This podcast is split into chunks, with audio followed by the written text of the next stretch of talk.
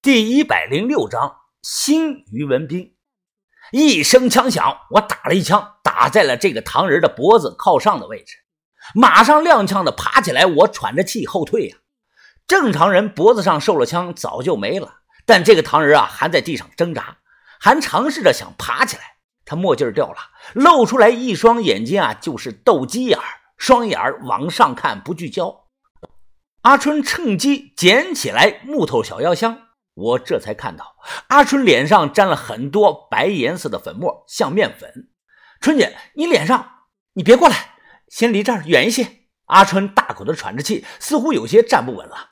打开药箱子，找到那个小铁盒，铁盒里放着两只黄褐色的死蟾鱼。阿春学着药箱子那个样式啊，用夹子夹出来一个，捏住蟾鱼尾巴，一用力，就像是炸油啊，流出来几滴半透明的液体。在手掌心搓匀，抹到脸上、手上，又深深的闻了几口。他脸上露出了一丝十分舒爽的表情。我离着有些距离啊，只能闻到一丝很轻微的味道。为什么我感觉到是腥气呢？是体质原因吗？就像有人爱闻那个车尾气，有的爱闻新漆那个刷的油漆。闭上眼睛，停了几分钟，阿春睁开眼说道：“好神奇的东西啊！”这应该不是普通的蟾酥，怪不得那个女人不受影响呢。我问你没事了，现在没感觉到头晕什么的？他摇头说啊，现在是神清气爽，甚至感觉身上连续几天积攒的疲惫都消失了不少。真的假的呀？我心想，这不大力吗？和药耗子的尿差不多呀。大力去年刚在南方流行，到了零七零八年啊，才扩散到北方。原来呢叫大力，全名呢叫利剑亭止咳浆。成瘾后一天不喝是浑身难受。龙猴子狐狸群肯定是成瘾了，所以啊，我才怕红眼睛跟他一样。扶起来阿春，我问糖人儿怎么办？这个东西还活着？阿春说啊，别叫他什么糖人了，听起来像是吃的。我们用衣服捂住口鼻，往过走了几步，不敢去碰啊。阿春远远的看了一眼，说：“活不了几分钟了，这不是个东西，这就是个人。你看他脖子上流出来的血和我们一样的。别再靠近他，走吧，回去救于文斌。好，回去。”我回头看了一眼，这个唐人捂着脖子，嘴里不停的往外吐血泡泡，还在说什么下雨啦、收衣了。我猜想，可能此时此刻啊，他脑海中的画面记忆。停留在了自己远方的家中，和自己的老婆一起收衣服。我一直不知道唐人叫什么，以后也不会知道了。小轩不怕老鼠，他怕身上长那个疙瘩的动物，就像癞蛤蟆一类的。见阿春从盒里夹出来一只死蟾鱼，小轩立即挡着眼不想看。帮我扶住点他的头。好，我点头扶起了鱼哥。这个时候，豆芽仔有些担心啊。他挠头的说道：“癞蛤蟆不是有毒吗？啊，春姐啊，于哥现在还有点气呢，你别把他给毒死了。”阿春摇了摇头说：“不会的，我自己试过，这是生蟾蜍，对醒脑有作用。”把液体涂抹在自己的手掌心，阿春直接往于哥的脸上抹，他又抹又拍，劲儿很大，啪啪的响。就算我扶着他，于哥的头也被晃来晃去。好了，让他休息一下，我们看看，应该有用的。我放下于哥的头，说道：“把头啊，你脸色一直不好看，感冒了。”把头抹了抹脸，一脸疲惫的说：“老了，抵抗力不行了，可能感冒了，身上没有力气，也提不起精神来。这几天啊，没吃的，睡不好，地下溶洞又潮又湿。把头七十多岁的人了，又不是谢启荣，身体肯定比不上我们这些年轻人。”我试了一下，他额头有些烫，明显发了低烧。不用管我，我没事儿。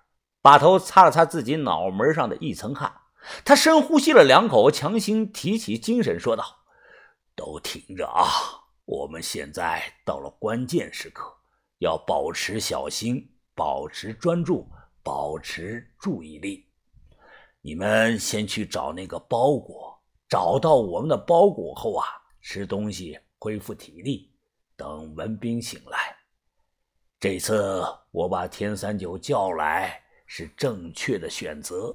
无丑的领头人自伤蛇在地面上，我们相信天三九，让他对付地上，我们攻地下，他有这个能力。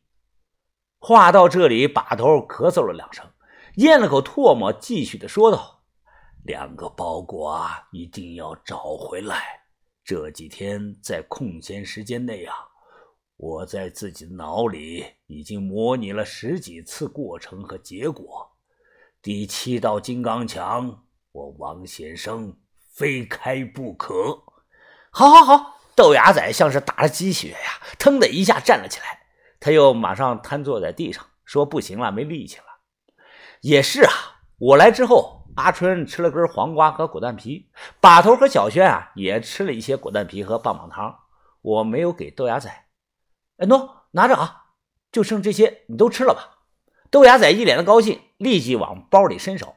银芳啊，你也没吃吧？小轩问道。我摇头说：“我不了，不饿。”我们大概找了有三四个小时，最终在墓葬盗洞往西一公里多啊，在一块石头坡上找到了我们的两个包，一个包很大，一个稍小，东西都还在。大的包里啊，装着手电筒、绳子、手握、冲击钻。蜡烛、手套、套管、旋风铲等大小工具，小的装着罐头瓶装水，还有饼干、方便面等。拿回去后啊，我还是有些担心，我怕药箱子往吃的东西里下药。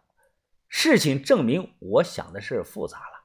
豆芽仔一连吃了四包方便面、三罐罐头、一袋子饼干，还咕噜噜的喝了两瓶水，什么事儿都没有。突然，小轩兴冲冲的跑了过来。云峰，哎，你快来看看，于哥醒了。我忙放下水，跟着小轩跑了过去。于哥啊，已经自己从婴儿塔里出来了。阿春站在一旁看，看于哥左扭右扭的活动身体。哎呀，我笑着跑了过去说：“于哥，哎呀，你你真醒了，真没想到蟾蜍酥还真有用啊。”于哥伸了伸懒腰，疑惑的问：“云峰，你什么时候下来的？”单于酥是什么？我看了眼阿春，看来啊，他没说。我笑着说道：“，你听错了，于哥，我说的是吃的那个饼干，旺旺小小酥。”哦，这样啊。对了，于哥一拍大腿说道：“他妈的，那个鬼东西去哪儿了？是不是还在这里啊？”说完，于哥紧张的扭头乱看。阿春冷着脸说：“啊，你说的那个鬼东西啊，已经死了，是你这个小兄弟弄死的，他救了你。”于哥莞尔一笑，走过来搂着我，使劲的挠了挠我的头，对我说道谢。我想说啊，主要是阿春姐出的力，不料阿春姐呢已经扭头走开了。小轩也是这样，女人心海底针，我完全搞不懂他们的心思。我苦笑的回过头来，于哥，怎么？于哥见我表情呆滞，不知道发生了什么。我咽了口唾沫，小心翼翼的指了指。于哥伸手一摸自己的头发，又一摸，就摸了几下便掉完了，比刮胡刀都快啊！于哥满眼的惊讶，或许以为自己看错了，他揉了揉眼，哎，这揉眼碰到了眉毛，马上眉毛也没了。这我不知道该怎么跟你讲。都说发型啊影响颜值气质，这话没有错啊。于哥现在的这张脸啊，看着不像个好人。太凶了！